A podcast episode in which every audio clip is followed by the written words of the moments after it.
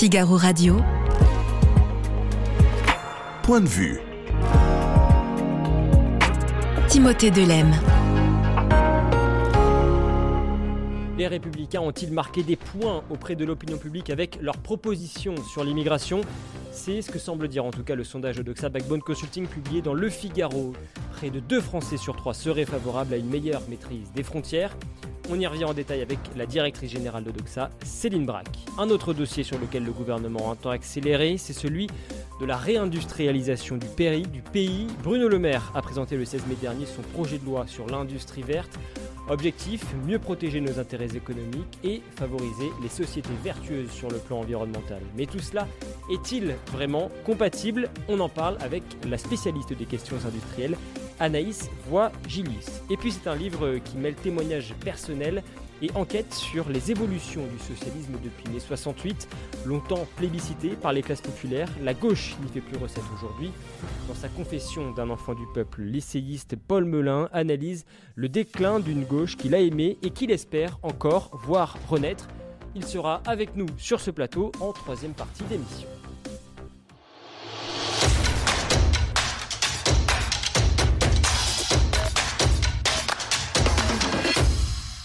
Bonjour Céline Braque. Nous allons parler euh, tout à l'heure d'industrie, l'un des chantiers prioritaires annoncés par euh, Emmanuel Macron. Un autre euh, dossier à première vue, en tout cas peut-être moins consensuel sur la table, c'est celui de, de l'immigration.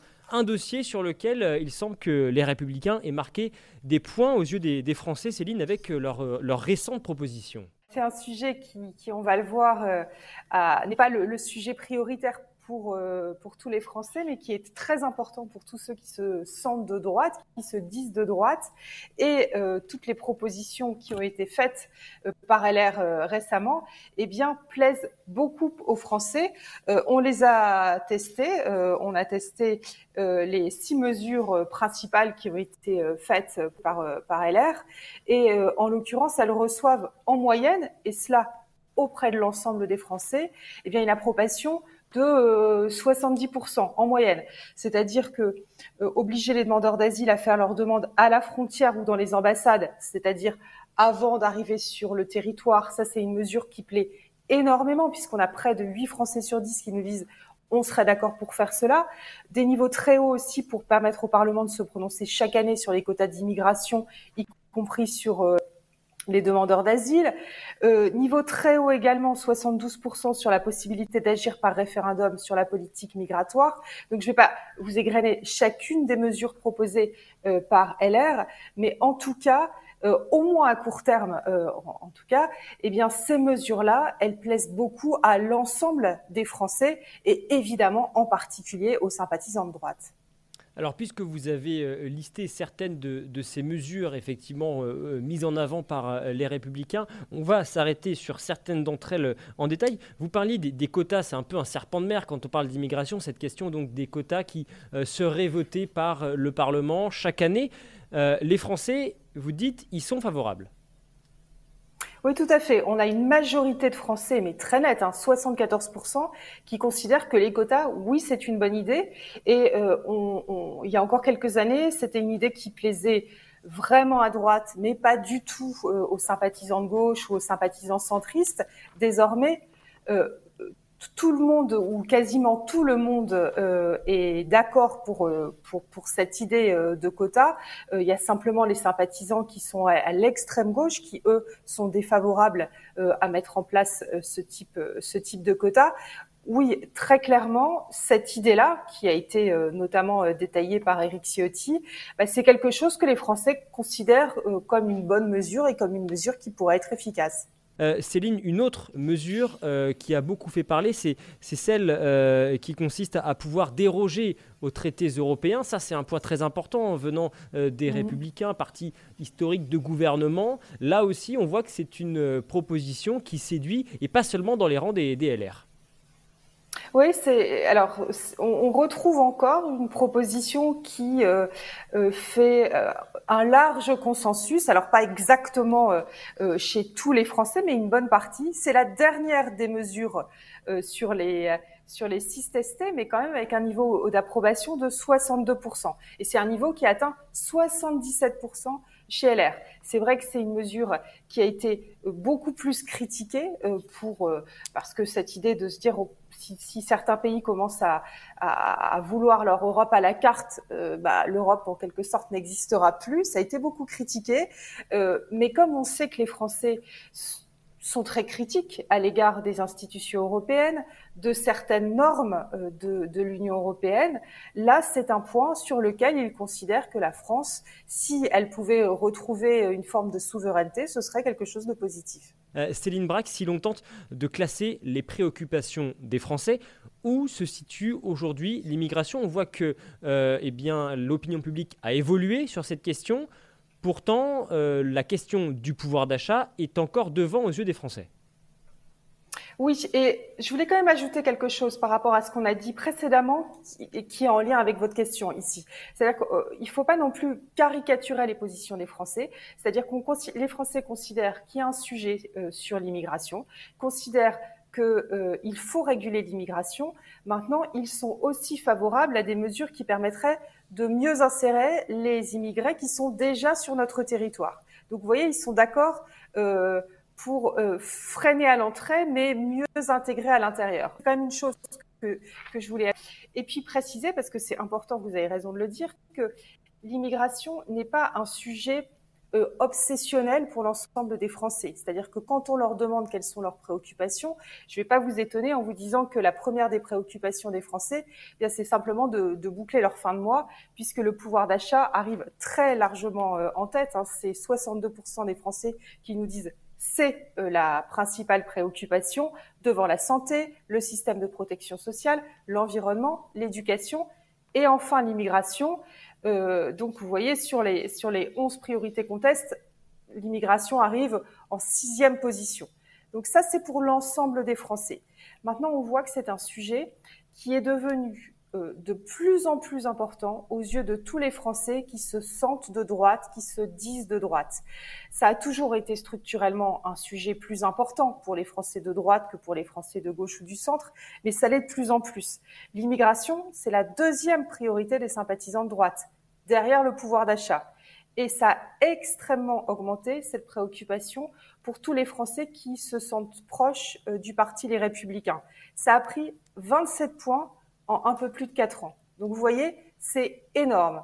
C'est pas quelque chose qui les préoccupe autant que ça préoccuperait un, sympathisant du Rassemblement national, mais c'est quelque chose qui est de plus en plus présent dans l'électorat euh, des Républicains. Avec euh, effectivement, et vous avez raison de le souligner, euh, Céline Braque, cette sorte de en même temps, puisque les Français sont favorables à une meilleure intégration des immigrés déjà présents sur notre sol, et pour autant, ils sont 74% à trouver qu'il y a trop d'immigrés en France. Un autre constat, Céline, c'est que seuls 55% des Français estiment que la France doit accueillir les réfugiés qui demandent l'asile parce qu'ils sont persécutés dans leur pays. Pour le coup, c'est assez faible. Est-ce que l'on a des éléments de comparaison avec les précédents sondages qui avaient été réalisés sur cette question? Oui, ce que l'on voit, c'est que euh, on voit que les Français trouvent de plus en plus qu'il euh, y a trop d'immigrés en France. Ils considèrent qu'en fait, on a atteint un seuil qui est aujourd'hui trop élevé. Et c'est pour cela qu'ils disent plus qu'avant, eh bien, euh, euh, puisqu'ils sont 55% à dire la France la, France ne doit pas accueillir. Enfin, aujourd'hui, on n'a plus que 55% de Français qui disent on doit accueillir les réfugiés qui, qui demandent l'asile parce qu'ils sont persécutés dans leur pays. 55%, c'est 10% de plus euh, qu'il y a 5 ans quand on posait cette question-là. Donc, vous voyez, sur ce sujet-là, on voit qu'il y a un raidissement de la population. Et ce que l'on voit, effectivement, Céline, vous l'avez déjà un petit peu dit tout à l'heure, vous avez un peu abordé ce, ce sujet tout à l'heure, mais c'est que ces chiffres font consensus chez une grande partie des, formations politiques, pas seulement chez, euh, par exemple, les républicains ou ceux du, Rassemblement national. Que ce, ce sujet euh, de l'immigration touche toutes les catégories de Français. Toutes les catégories de Français, si la, majeure partie des Français considèrent qu'il y a d'autres problèmes plus importants à régler, etc., quand on aborde ce sujet de l'immigration, ils ont tendance aujourd'hui à dire plutôt euh, stop que restons comme euh, maintenant ou allons encore plus loin. Aujourd'hui, la seule population qui se distingue du reste de la population française, ce sont les gens qui vont se sentir proches de tous les partis euh, d'extrême gauche, les gens qui se sentent proches euh, des insoumis notamment. Mais chez les sympathisants des insoumis, euh, on a un peu plus de 40% qui nous disent il y a trop d'immigrés en France. Donc vous voyez, ce sujet-là aujourd'hui, c'est plus complètement le sujet que ça a été pendant longtemps, à savoir un sujet de droite et uniquement un sujet de droite euh, sur lequel euh, la gauche serait en totale opposition avec, euh, avec les autres concitoyens. Non, aujourd'hui, il y a quand même, ça devient un sujet beaucoup plus consensuel. À ce titre, euh, Céline Braque, comment les Français jugent-ils la politique menée par euh, le gouvernement et plus précisément par Emmanuel Macron depuis qu'il est au pouvoir, depuis 2017 Très sévèrement, puisque les Français sont les trois quarts quasiment, ils sont 72% à dire on a une mauvaise opinion de la politique euh, actuelle menée par Emmanuel Macron et par son gouvernement. À part les sympathisants de Renaissance, qui euh, forment toujours euh, un socle très uni derrière le, président de la République. Ils sont les, deux tiers à dire bah, on a une bonne opinion de cette politique. Eh bien, personne n'est convaincu par la politique migratoire actuelle. Euh, ni de droite, ni les Français de gauche ne sont convaincus. C'est aussi ça qui explique qu'aujourd'hui, les propositions qui sont faites par les républicains eh bien, euh, sont reçus tout à fait positivement par les Français. C'est-à-dire qu'il y a un moment que des propositions puissent être faites sur ce sujet, euh, qu'elles aillent dans un sens, c'est-à-dire euh, le fait de, que les frontières soient moins perméables aux, à l'immigration, mais aussi qu'il y ait des politiques qui soient menées qui permettent que les populations qui soient au sein du pays, eh bien, ça se passe mieux, qu'elle soit mieux intégrée. On voit très clairement que les Français ont envie que ça bouge sur, sur, sur ces deux lignes, euh, sur, sur la, politique migratoire. Dernière question, euh, Céline Braque, rapidement, on regarde de, ces résultats. Est-ce que euh, une convergence est encore possible, selon vous, au Parlement et entre le Parlement, entre les parlementaires et entre les propositions du gouvernement? Ce que l'on voit, c'est que finalement, euh, on a le sentiment qu'il pourrait y avoir une, une entente et que euh, ce que dit l'opinion, c'est euh, qu'il faut pouvoir mettre des règles plus strictes et des règles plus strictes à nos frontières et qu'il faudrait aussi avoir une politique migratoire, enfin, pour les immigrés plus permettent une meilleure intégration. Et de ce point de vue-là, euh, il pourrait y avoir normalement une entente entre les LR d'un côté et, euh, Renaissance de l'autre, parce que euh, les, il n'y a plus en France de blocage idéologique sur ces sujets-là. Donc normalement, il y a possibilité de pouvoir mettre en place des, des, ententes politiques sur ces sujets. Maintenant, il ne faut pas être naïf les, positions des uns et des autres sont extrêmement politiques. Et la droite veut aller loin sur ce sujet pour pouvoir montrer que le gouvernement est inefficace sur cette thématique. Et euh, du côté de Renaissance, on veut pouvoir dire que euh, la droite ressemble de plus en plus euh, au Rassemblement national et que du coup, il faut pas, on peut pas accepter ce que dit ce que les. Donc c'est un peu dommage parce que d'un point de vue de l'opinion, il y a sans doute possibilité de pouvoir mettre en place euh, des politiques plus efficaces tout en permettant aussi de mieux intégrer les gens qui sont déjà sur notre territoire. Merci beaucoup Céline Braque. Je rappelle que bien sûr les résultats et les, et les analyses pardon, euh, de ce sondage sont bien sûr à retrouver sur le Figaro.fr. Figaro Radio point de vue. Timothée Delem. Et si le ministre de l'Intérieur Gérald Darmanin planche toujours sur son futur projet de loi immigration, Son homologue de l'économie, Bruno Le Maire, a présenté en Conseil des ministres le 16 mai dernier les contours de son texte sur l'industrie verte. Son objectif, mieux protéger nos intérêts économiques et favoriser les sociétés vertueuses sur le plan environnemental. On en parle dans quelques secondes, mais d'avant cela, on écoute euh, Bruno Le Maire, le ministre de l'économie, et également le chef de l'État, Emmanuel Macron. Au fond, je pense que ce que nous sommes en train de faire et que nous devons intensifier, c'est euh, d'assumer le fait, le fait qu'on veut pas simplement être un marché vert, mais produire vert sur notre sol.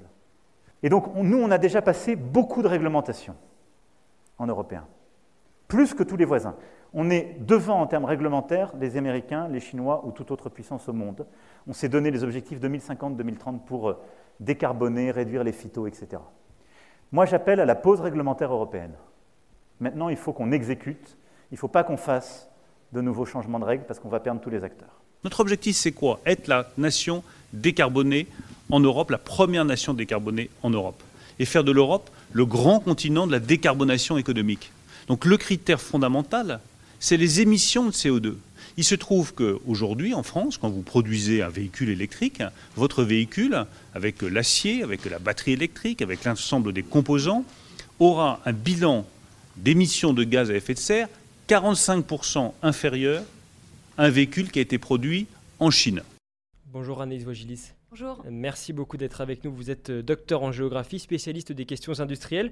À ce titre, vous avez notamment publié Vers la Renaissance industrielle, coécrit avec Olivier Luanzi en juin 2020. Euh, Alors, Anaïs Vogilis, il y a quelque chose que je ne comprends pas. On a d'un côté Emmanuel Macron qui nous dit, le 11 mai devant les industriels à l'Elysée, il faut une pause en matière des contraintes environnementales européennes. Il a ensuite assumé ses propos à Dunkerque le lendemain. Et d'un autre côté, on a Bruno Le Maire qui nous dit le 16 mai que la France doit donner l'exemple en matière d'industrie verte, qu'il faut favoriser les sociétés vertueuses sur le plan environnemental, avec notamment la, création d'un label d'excellence. Est-ce que tout ça n'est pas un petit peu contradictoire? Alors oui et non, en fait, ça dépend comment on va euh, interpréter les, euh, euh, propos d'Emmanuel Macron. D'ailleurs, il n'est pas le seul hein, en Europe en train de prendre cette position. On a aussi le Premier ministre belge qui a, pris une position similaire. Je crois que derrière l'idée de mettre en pause, et ce qu'il voulait dire, c'est l'idée peut-être déjà de mettre en œuvre ce qui est prévu à l'agenda en termes de politique environnementale avant d'aller plus loin dans les réglementations.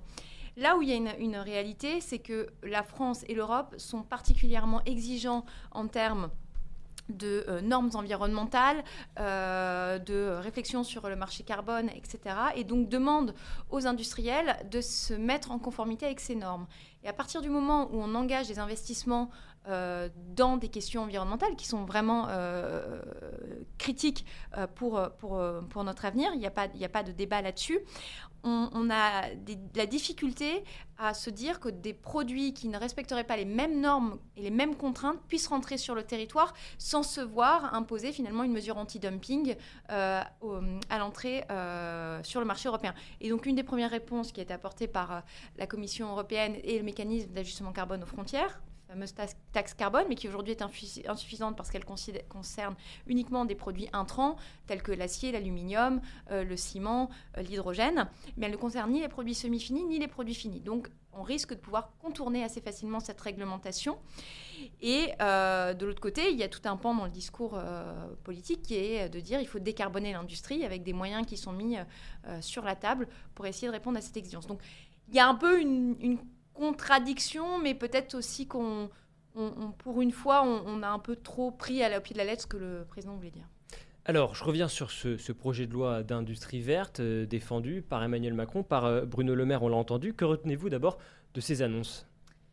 C'est euh, difficile de retenir une seule chose, puisque finalement, on a un méli-mélo euh, de choses qui ont été annoncées, à la fois des choses qui sont sorties dans, une, dans un premier événement, qui étaient les groupes de travail qui avaient été euh, pilotés par Guillaume Casbarian, qui ont fait un certain nombre de propositions, puis ce qui est présenté dans le cadre de la loi Industrie verte, mais on se rend compte qu'il y a des éléments qui vont être du, du, cadre de la loi, et puis d'autres choses qui vont être réglementaires. Alors, il y a des choses qui vont dans le bon sens, on parle du bonus écologique pour les véhicules automobiles, on parle du triple E, la note d'excellence euh, d'excellence environnementale européenne.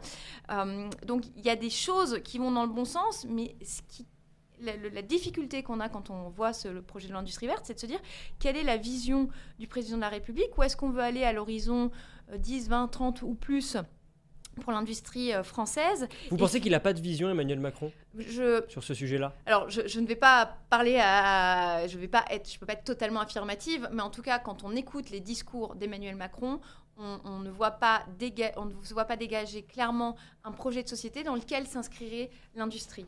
On a une ambition de réindustrialiser, mais pourquoi on veut réindustrialiser fondamentalement? Parce que d'un côté, on dit on veut réindustrialiser au nom de la souveraineté, et en même temps, on a une politique très forte autour de l'attractivité de capitaux étrangers, ce qui peut sembler antinomique avec l'idée de renforcer sa souveraineté par le contrôle des chaînes, de valeur.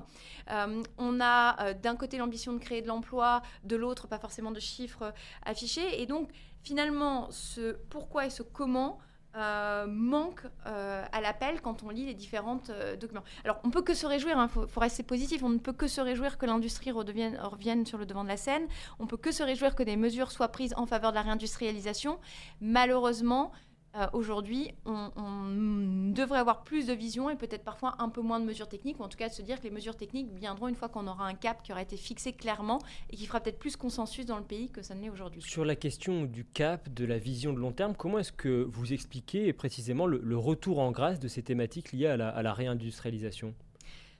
Alors, le, le, le, retour en grâce, il est particulièrement marqué depuis euh, mars 2020 et euh, la pandémie de la Covid-19, où on, a été frappé finalement par le niveau de dépendance de la France, avec des ruptures d'approvisionnement sur les masques, sur les respirateurs, euh, le chiffre très euh, frappant de 80% euh, de principes actifs qui sont importés depuis euh, l'étranger.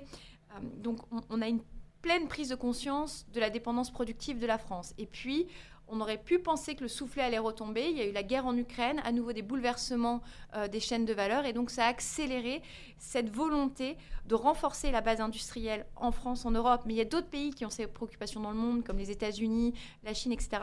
Parce qu'on entre aussi dans un contexte géopolitique qui est particulièrement instable, avec notamment les tensions en Asie-Pacifique, et donc la nécessité de relocaliser les chaînes de valeur à l'échelle plutôt continentale pour essayer euh, de pouvoir euh, pallier à de potentielles nouvelles crises. Quand Bruno Le Maire parle d'un naufrage français, les mots sont forts pour euh, parler de, de, la de, la désindustrialisation du pays. À vous écouter, vous dites plutôt c'est une prise de conscience salutaire. Je vous pose la question parce que certains disent c'est beaucoup trop tardif. En effet, en fait, le, constat qu'on qu refait en 2020, on l'avait déjà fait en 2009 avec les États généraux de l'industrie suite à la, crise économique et financière de 2008. On avait eu le rapport de Louis Gallois qui avait mis un certain nombre de choses. On avait eu une première réponse avec les 34 plans industriels d'Arnaud Montebourg quand il était ministre du redressement productif. Donc on sait depuis longtemps que le tissu industriel français est considérablement affaibli. Le poids de l'industrie en France, c'est 10% de points de PIB. C'est-à-dire c'est le niveau euh, du poids, enfin c'est le poids de l'industrie d'un pays comme la Grèce qui n'avait peut-être pas une culture industrielle aussi forte que la France. Donc faire marche arrière quand le monde entier veut se réindustrialiser, renforcer sa base industrielle et quand on n'a pas pris forcément une avance technologique suffisante dans les technologies d'avenir, c'est extrêmement compliqué. On le voit bien dans le domaine des batteries euh, où on est fortement dépendant de l'étranger.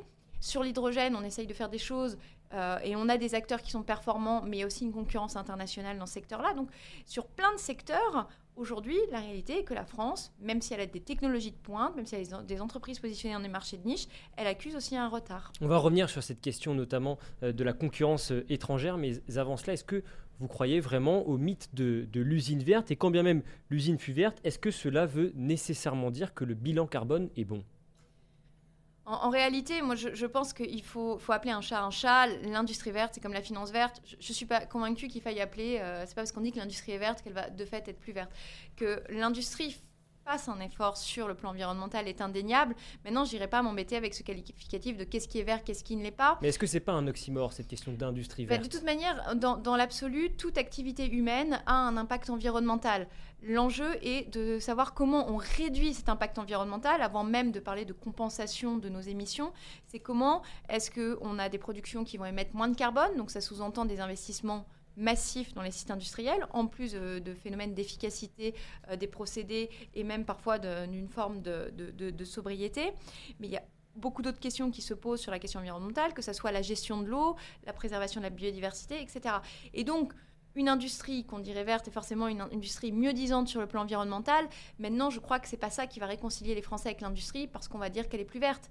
Parce que finalement, on aura toujours besoin euh, d'industrie lourde parce que parfois on peut se dire l'industrie verte est antinomique avec l'industrie lourde. Donc, je ne m'embêterai pas avec ces qualificatifs. Oui, le fait d'avoir des activités humaines a des conséquences sur le plan environnemental. Tout l'enjeu est de réduire ces impacts et il faut récompenser ceux qui jouent le jeu avant les autres et qui n'attendent pas les réglementations et les contraintes pour prendre le devant sur les questions environnementales. Alors parmi les annonces euh, du gouvernement, vous l'avez rapidement évoqué tout à l'heure, Anaïs Vogilis, la possibilité de recourir à des crédits d'impôt pour euh, financer justement le, verdissement de l'industrie.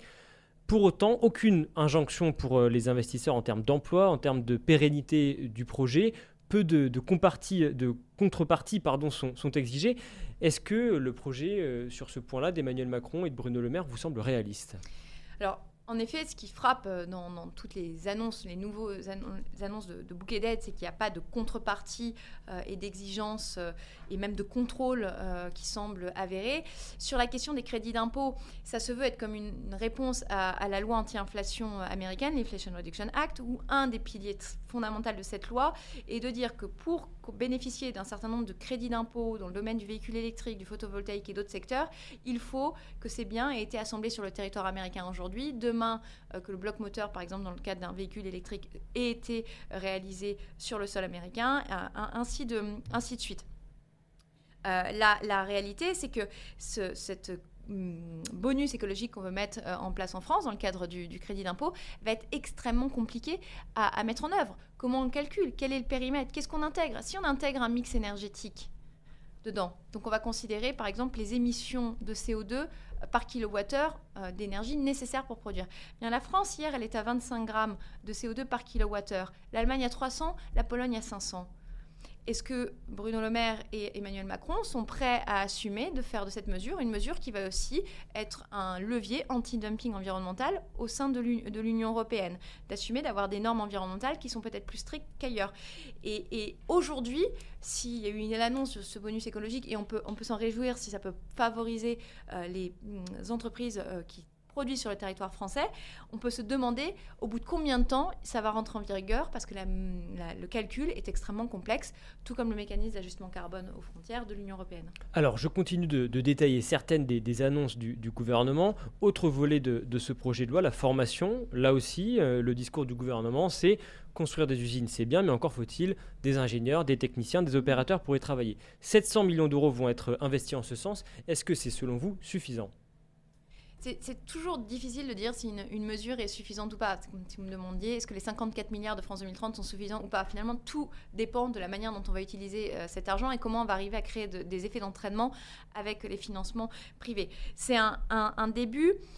Maintenant, euh, il y, a des choses euh, qui, vont être un des enjeux premier va être quand même d'arriver à attirer les jeunes générations vers l'industrie.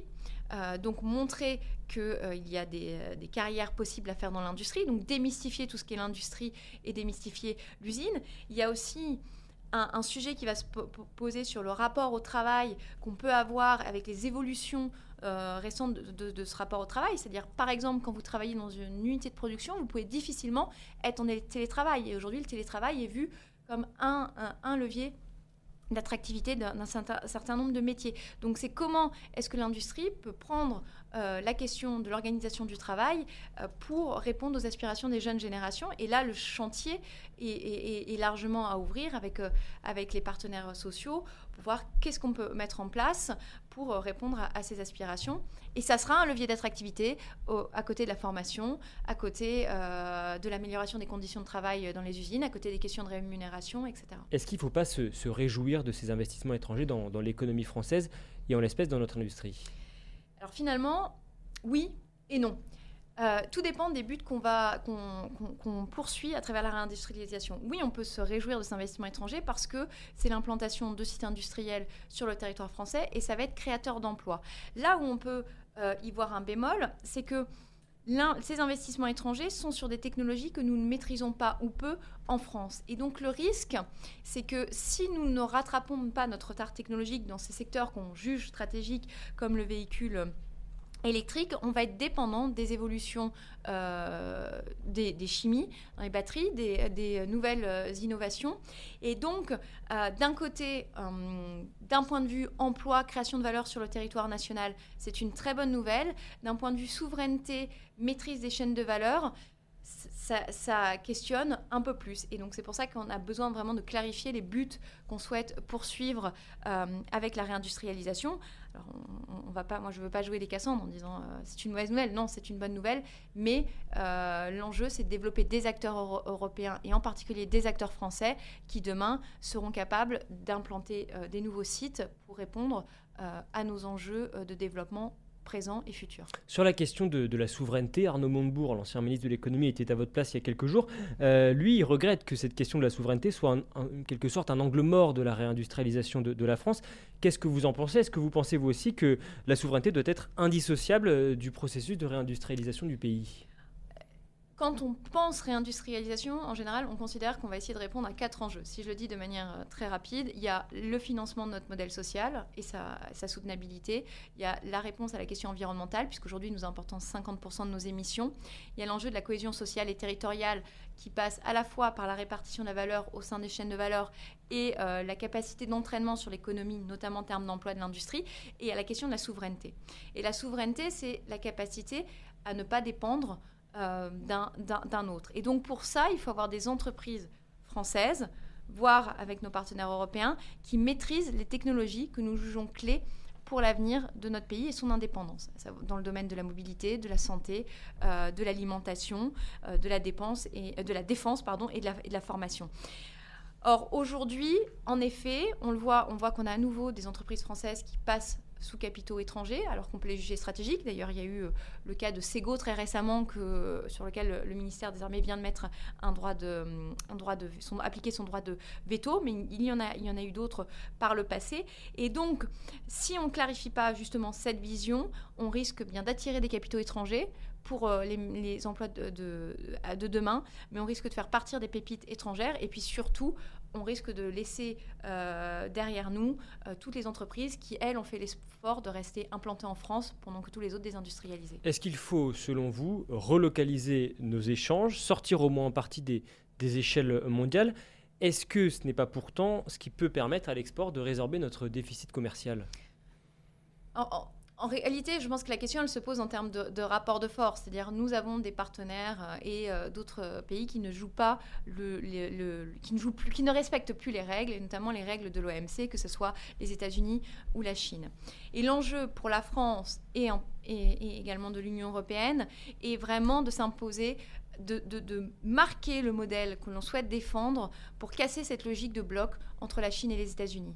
Aujourd'hui, l'Europe est une voix qui compte encore dans le monde, la, la, voix de la France aussi, mais plus autant que celle de pays euh, comme la Chine ou les États-Unis. Et on a un véritable enjeu dans notre logique de souveraineté à aller créer aussi des logiques d'interdépendance avec des pays qui sont titulaires, euh, enfin qui sont propriétaires des matières premières critiques pour voir comment ces pays peuvent créer leur propre filière d'extraction et de raffinage des matières premières pour sortir de l'emprise euh, chinoise et également avoir un contrepoids face aux États-Unis. Et, c'est là que euh, pleinement on joue un autre jeu. Et puis on sait que la mondialisation, aujourd'hui, elle, n'est pas arrêtée, elle continue. Peut-être qu'on va aller plutôt vers une continentalisation euh, et des échanges. Et donc là-dedans, c'est comment on rééquilibre aussi les rapports de force à l'échelle européenne, puisque la France a une balance commerciale qui est largement déficitaire à l'égard de ses voisins européens avant de l'être à l'égard de l'Asie. Merci beaucoup, Anaïs Vogilis. Vers la renaissance industrielle, c'est votre dernier ouvrage que je signale et qui est à retrouver aux éditions Maribé. Figaro Radio. Point de vue. Timothée Delem. Pourquoi les politiques, de gauche compris, ont permis que des milliers d'ouvriers perdent leurs emplois au profit d'acteurs étrangers bien plus compétitifs la gauche française a-t-elle abandonné le peuple? C'est la question que se pose l'essayiste Paul Melun dans son dernier ouvrage. Il me rejoint sur ce plateau dans quelques secondes, mais avant cela, on écoute Laurent Geoffrin et Elisabeth Lévy qui débattaient justement sur la question. C'était dans le club Le Figaro Idée le 11 mai dernier. Quand je suis devant des cénacles de droite, je suis frappé par le fait que eux-mêmes, si vous voulez, ce qui a rendu la gauche complètement stupide, l'entre-soi, la certitude d'avoir raison, l'autosatisfaction permanente, la détestation, le mépris de tous ceux qui ne pensaient pas comme eux, ça peut tout à fait arriver à la droite. Ce qui, serait, à mon avis, euh, utile, c'est de faire un deuxième débat sur la montée de l'irrationnel dans le débat. Ça, ça serait plus, plus pertinent, je trouve, plus, plus d'actualité. Il y a une montée de C'est l'irrationnel. surtout moins embêtant pour vous. Non, Excusez-moi. pas du tout. Au contraire, je, je me- je suis en but à ça tout, en permanence. Non, c'est pas du tout embêtant. Le- le- le- le- vous avez l'irrationnel de gauche et l'irrationnel de droite montent constamment. Dès qu'on oublie les faits. Quand vous, quand vous rappelez certains faits, euh, par exemple, euh, si vous discutez avec quelqu'un de- d'extrême droite, euh, du grand remplacement, vous dites euh, regardons quand même les faits, euh, combien y a-t-il de musulmans en France? Ben, En gros, 10%. Vous croyez vraiment que les 10% vont remplacer les 90 autres, d'autant plus que les 90 autres se On va méfient faire un débat sur le grand remplacement. Non, non, je ne fais pas un débat, je prends un exemple. Bonjour Paul Melun.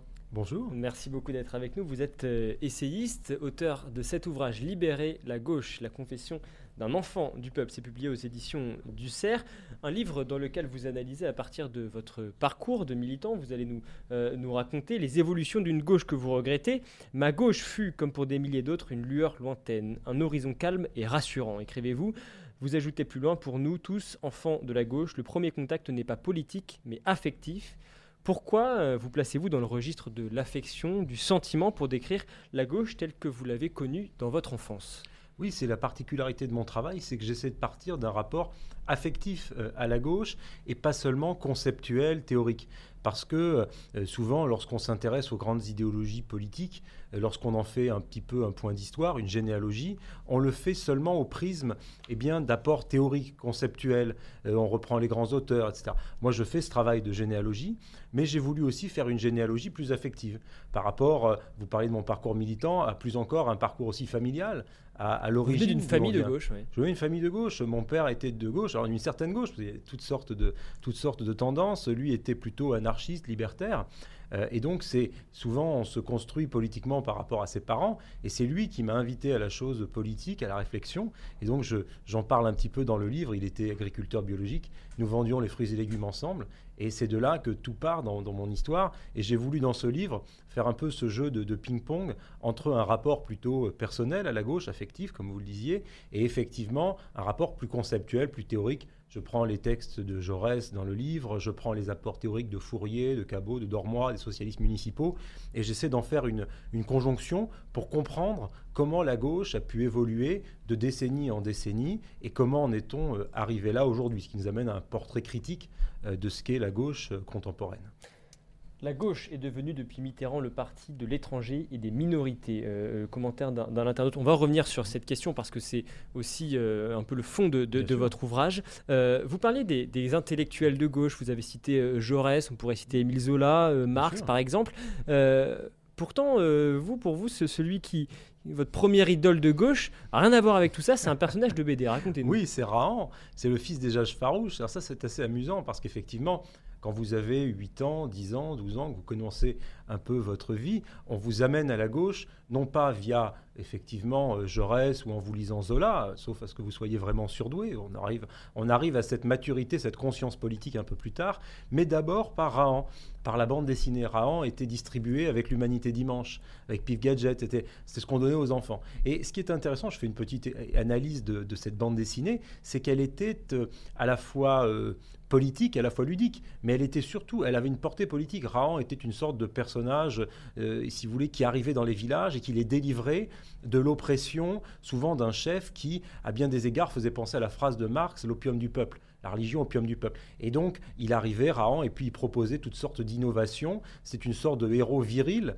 blond, euh, qui ressemblait, et d'ailleurs, le- le- l'auteur de Rahan, c'est ce que je raconte dans mon livre, euh, avait fait, une sorte de Gaulois, si vous voulez, blond, euh, aux yeux bleus, plutôt costaud, une sorte, l'antithèse de l'homme déconstruit, Madame Rousseau. Et puis il arrivait et il s'en venait libérer les peuples opprimés. C'était ça la première icône de gauche que j'ai côtoyée. Après, ça a été le Spartacus de, de Kubrick, joué par Kirk Douglas. Ça a été toutes sortes de choses qui sont plus de l'ordre, et là on revient à notre discussion du début, plus de l'ordre de l'affectif que de l'ordre du théorique. Après, de fait, une fois que vous êtes un peu plus vieux et que vous vous intéressez à l'histoire des idées, vous comprenez le prolétariat du 19e siècle à travers les textes de Zola, effectivement, avec des descriptions qui vous donnent de façon très fine euh, ce que pouvait être la vie du petit peuple de France au XIXe siècle, en pleine révolution industrielle.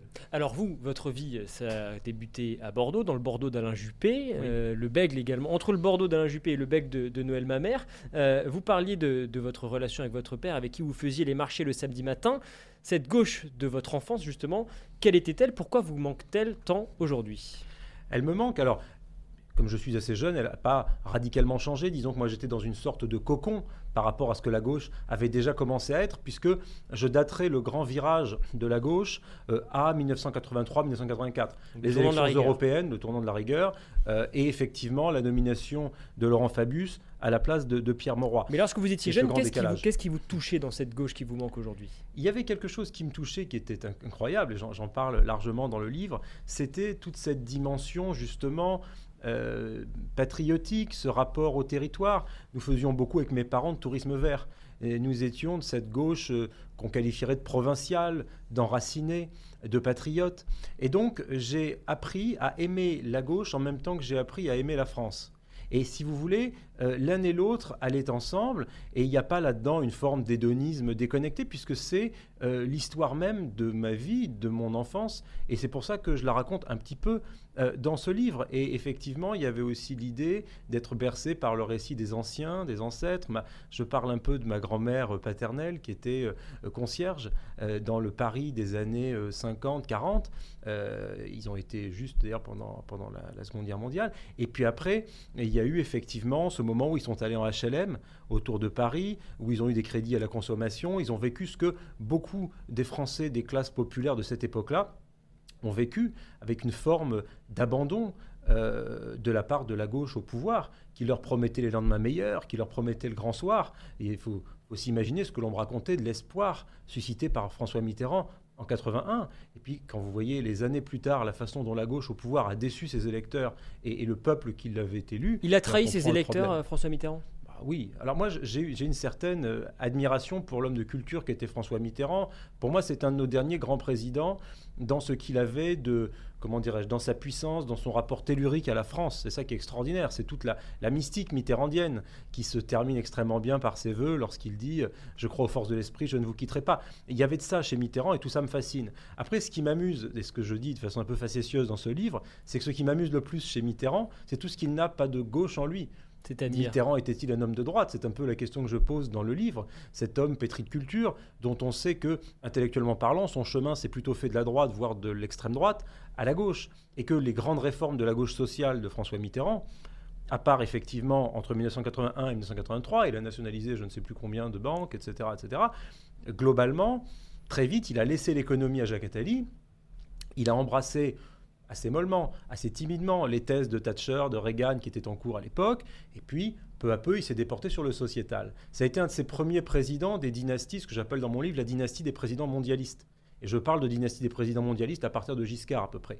Et depuis Giscard, eh bien effectivement, François Mitterrand, Jacques Chirac, Lionel Jospin, euh, Nicolas Sarkozy, puis François Hollande et bien sûr euh, Emmanuel Macron, qui est une version paroxystique, ont tous été mondialistes, européistes, plutôt favorable à une immigration assez massive. Et donc, finalement, il y a une forme de cohérence euh, idéologique de la part de tous ces présidents qui ont, fait valser, si je puis dire, et, François, et Emmanuel Macron surtout, le clivage gauche-droite dans, dans son assise idéologique. Alors j'entends ce que vous dites, mais sur François Mitterrand, par exemple, lorsqu'il fait le tournant de la rigueur en, 1983, est-ce qu'il se heurte pas tout simplement au principe de réalité? C'est ça qui est intéressant.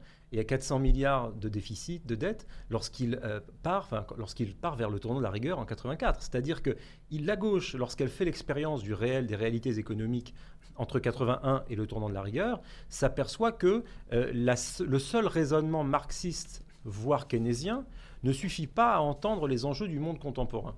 Et c'est à ce moment-là qu'il aurait dû y avoir une refonte du logiciel idéologique. C'est pas parce que lorsque vous avez essayé euh, l'idéologie keynésienne au plan économique, la théorie keynésienne en économie ou la théorie marxiste et que ça ne marche pas, qu'il faut nécessairement embrasser la financiarisation du monde et le capitalisme moderne, contemporain, le néolibéralisme. Typiquement, lorsque je parle un peu dans mon livre du capitalisme paternaliste de De Gaulle, euh, de son protectionnisme, euh, de sa façon de concevoir les rapports entre les richesses et, et la pauvreté, entre le travail et le capital. Il y avait là une forme d'équilibre que De Gaulle a très bien trouvé, par exemple, au plan institutionnel, dans la Ve République, entre l'Ancien Régime et la Révolution. C'est, si vous voulez, l'art de gouverner en homme d'État, c'est précisément de capter ces équilibres. Et la gauche n'a pas su le capter, tant et si bien qu'aujourd'hui, elle, illustre son impéritie en matière économique lorsqu'elle est aux affaires. Et donc, elle se déporte timidement sur les thèses euh, néolibérales sans véritablement les faire siennes. C'est en cela que je, moi je fais ce reproche à la gauche d'une forme de paresse intellectuelle sur les sujets économiques. Alors on se souvient pourtant de la campagne par exemple de 2012, François Hollande au Bourget, mon ennemi c'est le monde de la finance. Est-ce que cette euh, dialectique de gauche, anticapitaliste, anti-ordre établi, est-ce qu'elle n'existe pas encore malgré tout? Bah, Elle existe et puis elle est mal comprise. C'est-à-dire que, que la gauche François, euh, François, Hollande, vous citiez au Bourget, nous disent mon ennemi c'est la finance. Bon, quelques jours plus tard, il était à la City et il disait I am not dangerous aux acteurs économiques pour montrer que s'il était élu président, il ne fallait pas que les marchés financiers s'emballent, qu'il serait président de tout le monde, absolument. Et en même temps, après, il nous avait parlé de sa fameuse taxe sur les riches. chaque fois, il y a ce débat qu'est-ce qu'un riche Qu'est-ce qu'un. Enfin bon. En fait, on n'en finit pas avec cette histoire. Il faut précisément que la gauche s'en prenne, peut-être pas d'ailleurs au capitalisme dans sa version, euh, si vous voulez, pour régir les, acteurs économiques sur le territoire français, mais plutôt, à mon sens, à la financiarisation du monde et à la mondialisation. C'est là pour moi les périls de l'économie euh, contemporaine. D'ailleurs, même dans le berceau du capitalisme, si vous observez bien ce qui se passe en Angleterre aujourd'hui avec Richie Sunak et même avec ses prédécesseurs, ils sont en train d'en revenir aux théories contemporaines de la mondialisation. Euh, la tertiarisation, si je prends cet exemple, euh, l'économie de service, la vieille idée selon laquelle les Chinois feraient des paires de chaussettes et puis nous, nous, nous ferions la conceptualisation des Airbus en Europe. Ça n'a pas marché nous avons désindustrialisé. Et cette désindustrialisation-là, par exemple, elle nous a conduit à aller dans le mur économique de la part de la droite libérale, euh, tendance UDF, orléaniste, comme de la part de la gauche libérale social-démocrate. Donc euh, les échecs économiques, moi je ne veux pas les attribuer seulement à la gauche hein, dans mon livre, je les attribue à la gauche au pouvoir et à la droite au pouvoir. Et je pense que précisément, il y a un autre chemin entre une lutte un peu facile contre le capitalisme qui ne propose absolument aucune alternative euh, suivez mon regard, je parle un peu de la NUPES entre autres, euh, et qui nous dit seulement il faut augmenter les salaires, il faut augmenter le SMIC, mais alors comment, est-ce qu'on arrive à réindustrialiser le pays? Pas vraiment de solution. Que fait-on en matière de protectionnisme ou pas? Il n'y a pas vraiment de solution. Euh, doit-on passer par la démondialisation? À part Arnaud Montebourg qui avait un discours très cohérent sur le sujet, moi, je ne vois pas tellement d'alternatives. voyez, donc, cette forme de paresse intellectuelle sur les sujets économiques euh, à gauche me désole et j'essaie de lancer un appel aussi dans ce livre à une refonte euh, du logiciel sur ce point de vue-là. Je vous cite euh, Paul Melun, le poulailler était aussi le repère de toute la gauche béglaise. Le poulailler, c'est le bistrot à côté du, marché euh, dont nous parlions tout à l'heure avec votre père. Le Monde Diplo ou l'Uma Dimanche traînait négligemment sur les tables. On n'y aurait jamais vu le Figaro, journal bourgeois. Je vous remercie pour le compliment. Euh, c'était, je crois que je l'ai presque mis entre guillemets. Oui, c'était, voilà, je crois que c'est du guillemet, effectivement. bon, quoi qu'il en soit, est-ce qu'il n'y avait pas une forme, de, une forme de sectarisme dans cette gauche que vous décrivez? Oui, et alors le sectarisme prend une place tout fait importante au marché. J'en parle dans quelques ligne après le, passage que vous citez là. Euh, un jour, j'étais avec mon père sur le stand, on vendait nos légumes. Puis c'était le moment d'une campagne, je crois pour le régional, et arrive un candidat de, euh, du l'UMP à l'époque, des Républicains, qui arrive pour tracter sur le marché euh, pour son candidat. Puis mon père, tout de suite, bonne tradition d'une certaine gauche, qui dit fiche le camp d'ici, je vous le fais en, langage plus, plus fleuri, mais enfin bon, voilà, fiche le camp d'ici, tu n'as rien à faire là, tu es de droite, etc. Donc le gars s'en va, et puis quelques jours plus tard, et puis alors, les gens qui étaient autour du stand, qui étaient plutôt de gauche, gauche, communiste, etc. Pareil, s'en sont pris à lui. Et quelques mois plus tard, eh bien, on a eu besoin d'un deuxième parasol parce qu'il faisait très mauvais pour couvrir notre stand. Et mon père euh, est allé demander à quelqu'un, et cet homme-là, qui figurez-vous, qu'on avait houspillé, qui avait plutôt le cœur sur la main, nous avait prêté le parasol et était venu, euh, était venu, nous était venu en aide. Et mon père et lui finirent amis. C'est ça qui est l'histoire assez amusante. C'est que finalement, ce que j'explique dans ce livre à travers cette anecdote et, tout un tas d'autres éléments, c'est qu'il faut aller par-delà, à mon sens, un clivage euh, qui aujourd'hui n'a plus cours entre un gaullisme social, une droite sociale, un gaullisme catholique ancré dans les territoires, plein de, plein de facettes différentes, et la gauche patriote, euh, la gauche populaire. Je pense qu'il y a des jonctions intellectuelles, euh, idéologiques profondes, et qu'il y a un amour de la France en commun entre ces deux facettes d'une même pièce qui s'appelle la France, et que voilà, je pense qu'il y a vraiment un appel à ça. Alors après, le, sectarisme, malheureusement, il existe des deux côtés. Euh, moi, j'essaie de conjurer ça et d'être dans une posture plus gaulienne. Euh, c'est là, moi aussi, ma, tradition politique. Je suis gaulliste de gauche. C'est ça qui me fascine dans, dans les débats, dans les échanges. Et je me désole qu'effectivement, il y ait tant de sectarisme de part et d'autre de l'échiquier politique. Ça, c'est une évidence. Alors, très très rapidement, Pomelin, si vous voulez bien, parce que le temps passe vite. On se souvient de, de l'apostrophe, par exemple, de Manuel Valls, alors Premier ministre, sur l'existence de ces deux gauches irréconciliables. Est-ce que vous croyez, vous aussi, comme l'affirment certains, que le clivage gauche-droite est dépassé? Alors, euh, sur les deux gauches irréconciliables de Manuel Valls, moi, j'en ajoute même une troisième. C'est qu'effectivement, je pense qu'il y a la gauche social-démocrate, social-libérale de Manuel Valls et qu'il y a la gauche euh, de Jean-Luc Mélenchon et de la NUPES, que je qualifierais plutôt d'islamo-gauchiste, mais qu'il en existe une troisième, une gauche populaire, patriote, enracinée, elle peut être incarnée par beaucoup, souverainiste, effectivement, moi qui suis chevènementiste, c'est plutôt là ma gauche. Voilà là-dessus. Ensuite, sur les clivages, bah, le clivage gauche-droite, euh, il n'a pas vocation à disparaître, à mon sens. J'entends parler du clivage entre les mondialistes et les patriotes ou le camp national. Moi, je pense que les clivages se superposent, ils ne s'annulent pas. Je pense qu'on peut continuer à faire vivre dans ce pays un clivage intellectuel, une mise en tension intellectuelle entre la gauche et la droite intellectuellement c'est pertinent, euh, vous pouvez avoir des, des ascendances philosophiques, théoriques, politiques, morales qui peuvent être différentes selon que vous veniez de la gauche ou de la droite. Par contre, les clivages se superposent, le clivage entre mondialistes et patriotes se superpose à celui-là, et c'est précisément dans la conjonction de ces clivages qu'on peut penser le, monde de demain. Donc je pense que le clivage gauche-droite est une, est une clé d'entrée, mais les choses ne doivent pas se résumer à cela, et il faut savoir, à mon sens, unir les, défenseurs du, patriotisme de gauche et de droite, des deux rivages, comme on dit, c'est ce qu'avait tenté de faire d'ailleurs vainement Jean-Pierre Chevènement, c'est une vieille histoire, je pense toujours à cela. Moi. Merci beaucoup Paul Melun, libéré la gauche, la confession d'un enfant du peuple pour euh, prolonger cet échange. C'est un livre que je vous recommande. C'est publié aux éditions du CERF. Merci beaucoup d'avoir été notre invité dans Point de vue aujourd'hui.